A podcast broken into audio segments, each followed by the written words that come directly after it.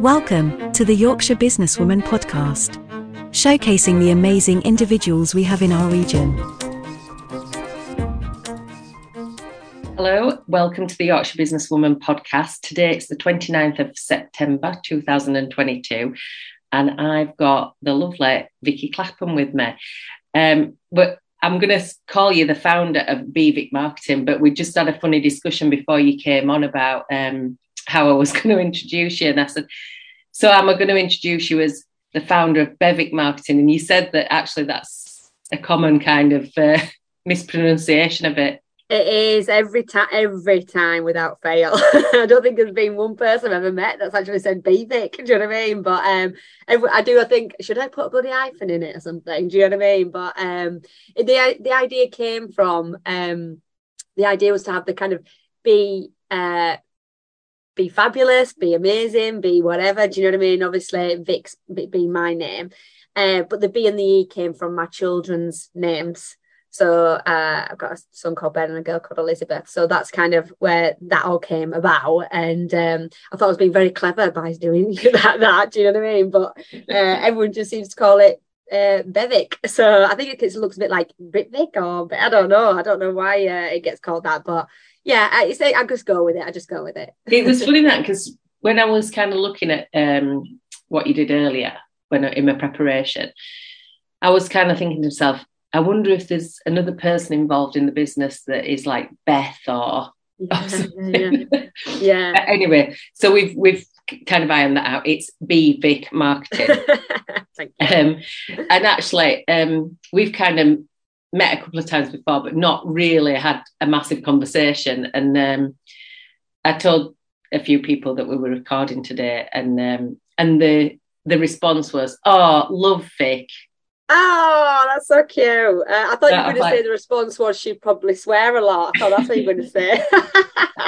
no, I didn't get that, but you can swear. It's not. A, no, it's not a non-swearing zone. No, um, hardest not yeah. So you've obviously got your own marketing um, agency. Is it an agency? Yeah, yeah, yeah, yeah, yeah. Yeah, and interested to find out how you got to the point where you set up your own business. So maybe go back into you know you left school, you went. Did you go to uni and talk to us a little bit about what your career path yeah. looked like? Yeah, so yeah, did the uni thing, went to Newcastle, um, loved it, really enjoyed it up there. And uh, basically, I think my well marketing journey did start in Newcastle. My degree were um, English literature and language, but I I thought I'd better get a job or do something up there and um, there was a uh, job role for a brand manager on campus and it was to work for um, that it was called studentmobiles.com and it was part of carphone warehouse and it was of the time when mobiles just weren't that big a thing do you know what i mean like you know i think it was like the it was the snake phone do you know what i mean like you know it was like yeah. that kind of era um the nokia whatever it was one of the best phones ever uh, but like um, yeah it was that era and uh, I had to go down to London to do these interviews and whatever. And I thought it was all very glamorous and thought this is this is looking good. And um, well, yeah, I got I got that job, and basically I had to do events on campus and some branding and uh, get people involved and and signed up to kind of student mobiles and sponsored some events and everything. And so I really enjoyed that, and I thought, oh, I quite like that.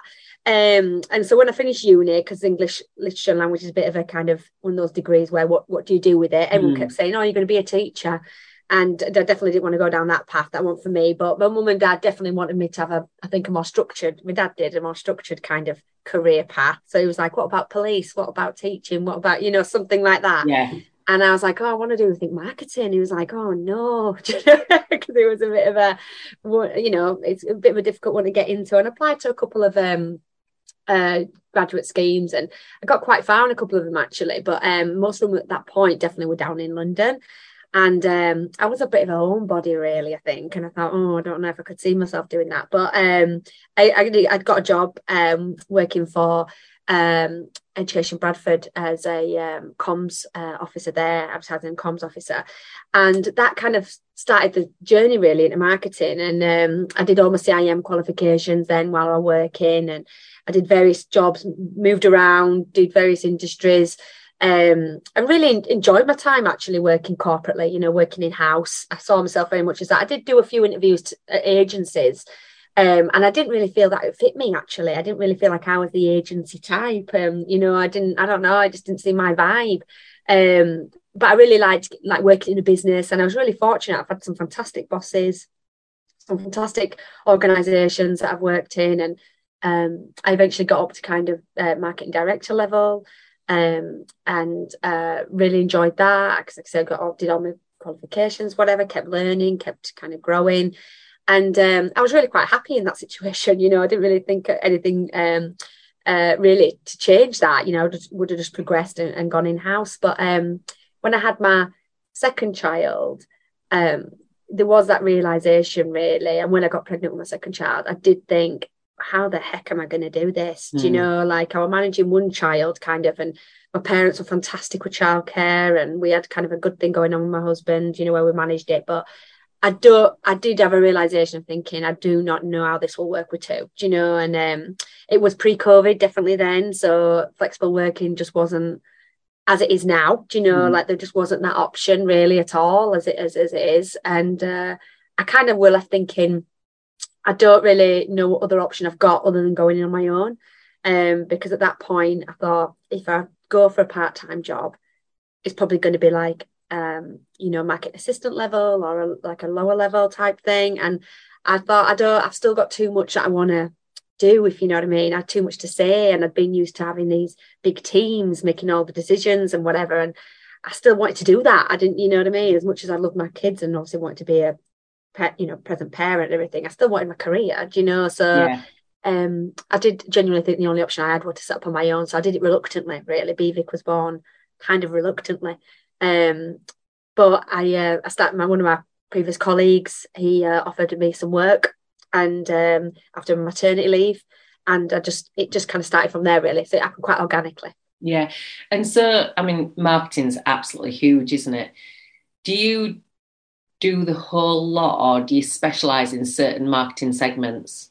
Um, I'm what I'm what you call a generalist. So that's what I was when I was working in house, and that's what I've um, brought uh, into my um, kind of agency, if you like, in the sense of where um, we offer outsourced marketing and com support. So, like basically, if you don't have a in-house marketing manager director, but you wanted some structure and some focus on your marketing, that's what we provide. So that's where we kind of specialize in, if you like. And when you are a marketing director of an organization, you have got to have the overview of what the heck is going on. Do you know what I mean? You're not going to be a specialist. Do you know most yeah. SMEs, um, you know, are not really going to be um, in a position where they've got like a head of, you know, digital, head of PR, head of, the, do you know what I mean? Whatever they're going to um, probably have one probably one person definitely who's going to be overseeing that and overseeing that strategy and how the different elements of marketing come together. And i think that's actually a real strength that i've got really. Um so there's definitely things that i personally enjoy doing more if you like do you know what i mean? So i really enjoy collaborative work i really enjoy the events and pr side of stuff i really enjoy the kind of campaign planning and strategy. Um but um, you know, we do um, lots of other different things. And we've also got a fantastic team of um, specialists, if you like. So when it comes to kind of paid for digital advertising, if you know what I mean, that kind of thing, or web builds or anything like that, or graphic designers, I've got a brilliant team that I use. Like I've got a black book, if you know what I mean, that yeah. I trust um, and who I use on numerous, numerous, numerous projects and who I've worked with for many, many, many years. Um, so I know they work, they know I work, and I can get the results that I needed, completely trust them. So I do, even though there's only a few of us obviously that work directly in the agency, there's um there's that kind of expertise, that pool, if you like, um, to get what needs to be done to implement that marketing strategy for the business. Mm. And I don't want to assume how old you are, but um, uh, did you see the switch to digital throughout your career, or was it, were we already in digital when when you started um, No, I mean that there was. Um, I'm definitely not kind of. Um, you know, I don't think I'm, I'm not classed as a Gen. I'm definitely not Gen Z. I think I'm just eking the uh, millennial. I think I, I, read somewhere that you know, I think up to 41 you could be a millennial, which I'm not sure that might be stretching it out a bit. Um, but yeah, like digital's definitely grown significantly. It was there. Um, in some capacity. Do you know what I mean? Like starting to develop the whole the whole kind of obviously there were MySpaces and various things like that, and then obviously Facebook kind of kicked off. And I remember being one of the last people um, to join Facebook. Actually, of my friends, I really didn't want to. I had um, there were work um, kind of stuff. Do you know what I mean? That um, uh, that I, I, joined it for to do like my work pages and things like that. But I didn't personally have my own profile. Do you know what I mean? Active profile. I just didn't want to go down that path. Um, but you know, like everybody, I think kind of you know you kind of get pulled in reluctantly or whatever. Um, and like now, you know, there's definitely um, there's so much choice. I think in, when it comes to platforms now, you can really find your space. Do you know? And I don't think it's a case of you know, oh, you've got to be on everything. Do you know what I mean? Mm. I definitely don't have that feeling at all but i've got uh, my preference of where i like to spend time and where i enjoy it. And you know that depends as well for businesses. Like sometimes you know there's certain businesses that would be better on you know linkedin or better on facebook or instagram whereas like you know they're wasting the time if they're on something else. You know they'll just be there you know just posting and not really doing anything. So i've kind of seen that evolvement and I've definitely seen kind of the impact it's had on businesses. And I think there's been that kind of heyday for social where everyone thinks that it's just about social when it comes to marketing. Mm. And I think that that's been a big um, eye opener, really, because, like, you know, don't get me wrong, it's fantastic. It's definitely a tool, it's definitely got its place. But I think where I kind of definitely want to um, show, show for my clients is the other tools. Do you know what I mean? That there are in the marketing kind of toolkit. And by using these multiple tools, all collectively, all integratedly, um, you're going to get a way bigger bang for your buck. Do you know what I mean? And like, you know, the ROI is definitely going to be bigger and you're definitely going to have more impact with what you're doing rather than just focusing on that one channel. And the biggest thing I I realized when it was, I think it were a few years ago, I don't know if you you saw it, Michelle, but like loads of people were getting the pages closed. Like, you know, Facebook were just or Instagram were just closing people's pages for various weird reasons. Do you know what I mean? And um people had lost the whole business in some yeah. respects, you know, and it wasn't, it's not theirs. Do you know, that is owned by the social media companies. Mm. Do you know what I mean? That is their property, if you like. So there's been so much kind of, you know, emphasis on these platforms and people putting so many eggs in that basket. If something like that happens, you are buggered. Do you know, like, and I just think, you know, you need to kind of, you know, cover yourself as much as you can, get your own databases, do have multiple platforms. Do you know what I mean? Really kind of you know have a really great website that's you know you know functioning and, and, and working effectively for you don't just kind of rely on that instagram page or that facebook page because if that gets taken down or whatever hacked or whatever your, your, your business is gone Mm. It's funny because I was walking with a friend yesterday and she's presenting at Leeds Digital Festival today, actually. And we were talking about having handouts and we were laughing and sort of saying, oh, retro, you know. But actually, you know, people are getting back together again. Somebody gave me a leaflet a couple of weeks ago at an event, and I thought, oh, okay. It's actually, I've got my pad here, it's tucked in the front of my pad, and I will actually go back to it at some point, this leaflet that was given. So it's kind of like, don't forget about the other stuff because everybody's social mad out there but there is oh yeah yeah the traditional means definitely got the place and and on that leaflet it might have it might have a qr code on do you know what I mean? so it might link with the um the digital yeah. it's probably got its social media handles on and it's probably got its website and everything else so they definitely link um but yeah like uh, you know one of the one of the most successful kind of campaigns i had with one client was um when they did a door drop you know that mm. really old school do you know what i mean? But like what they'd managed to get in terms of the uh, return on investment of that were massive do you know just by that um, relatively low cost actually uh, way of communicating you know a targeted market and it did way better than the digital campaign had done had done do you know what i mean? So i think the thing is sometimes you have got to kind of uh, give it a good um, try of things do you know what i mean? Don't dismiss things because maybe you know they might have tried that once and it didn't work. You know, they might have done a leaflet once and thought I never did anything. Do you know what I mean? But that doesn't mean it won't do something again another time. And it doesn't mean that, you know, you have something good there. Maybe the execution wasn't right, or maybe the call to action wasn't right, or maybe the design wasn't right. You know, there's various reasons why things when you when you come to doing marketing don't work. And it doesn't mean that you shouldn't ever go and look at that avenue ever again or that tool ever again because things do change quite a bit. Yeah. So, without upsetting any of your current clients, what's kind of your favourite type of customer to work with? Uh, well, I am lucky really because I think like my clients, they are all of an ilk where um, they are all incredibly passionate. And I know that sounds like cliche and you would expect that, but I do think that can like dwindle a little bit. Do you know what I mean? Like, you know, and I think that is hard when you're running a business to keep that passion. But um, I do tend to um, gravitate towards really creative, um, passionate entrepreneurs, really, who've got these businesses um, and, you know, who really do give a monkeys about you know the output and the clients and the people they work with. And and beyond that you know it's not always just about the profit. It's about kind of what they can give back to the community what they can do with you know their their um, customers and things like that. And you know it's um it's a real joy really to work with people like that because I get we all want the bottom line. Do you know like that is a you know a fact we've all got bills to pay we've all got you know things things that we need to cover the costs with but I think now in business, it's more than that, you know. And I think you know you've got um you've got a role and responsibility. I think as business owners now, we're beyond kind of um just paying the wages type thing. And I think um I really am thankful that I get to work with organisations that uh, see that and want to do something about that. So that's what I really enjoy. And that doesn't matter what industry they're in. Do you know what I mean? It's more about kind of them as a as a as a business owner, business person, and and how, kind of how they approach things. Yeah, I mean, I, I'm a massive fan of um, Mary Portas, and she talks a lot mm. about the kindness economy, which is exactly what you've just talked about. It's about having people and the planet at the heart of everything, but also understanding that you do need to have a profit because that's sustainability.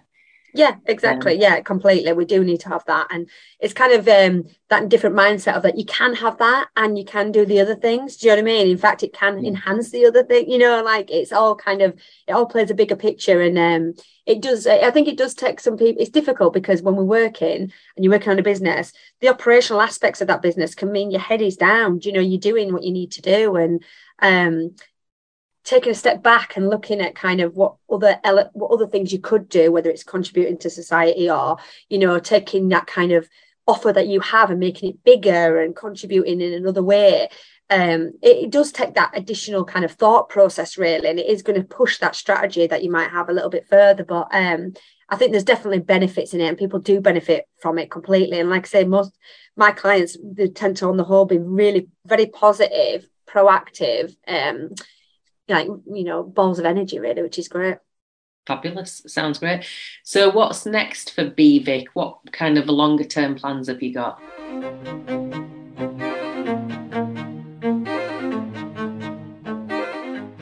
Um, it's a good question um, because we've really we I, I mean we're four we're four years old this year, and um, over those four years we've grown year on year. Um, and you know I got my first employee um, last year. Um, and, um, you know, rather than just using freelancers, like uh, I got my first kind of on the books um, employee. And that's been like a big change for me as a business owner. Do you know, that's a big step type thing. And I saw kind of the, the difference that's made for me personally, do you know, in terms of how I feel being a business owner and kind of what it's meant for the business. Um, so potentially and hopefully, you know, that team could potentially grow. Do you know, um, I mean, I'm very much uh, hands on. Do you know, I do love what I do. Do you know, I'm not at a point where I want to be just in an office uh, speaking to people and passing it on to everybody. Do you mm. know, I'm very much kind of a hands on. Um, person at the moment in the business and I love that and I'm not at the point where I want to give that up yet. So there is only so many people I can work with do you know what I mean? Like so I have got a capacity level to, to an extent really.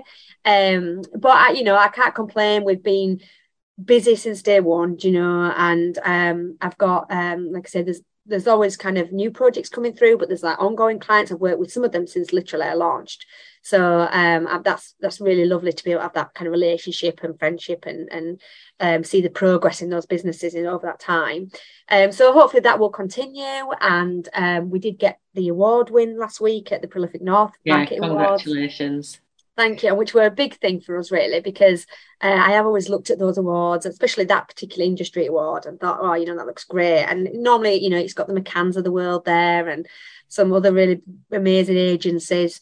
Um, and to kind of get that recognition amongst those peers uh, was a, a, great opportunity, really. And it did, you know, that kind of spurred me on, really thinking like, you know, there's there's lots more for us to do, really. Yeah.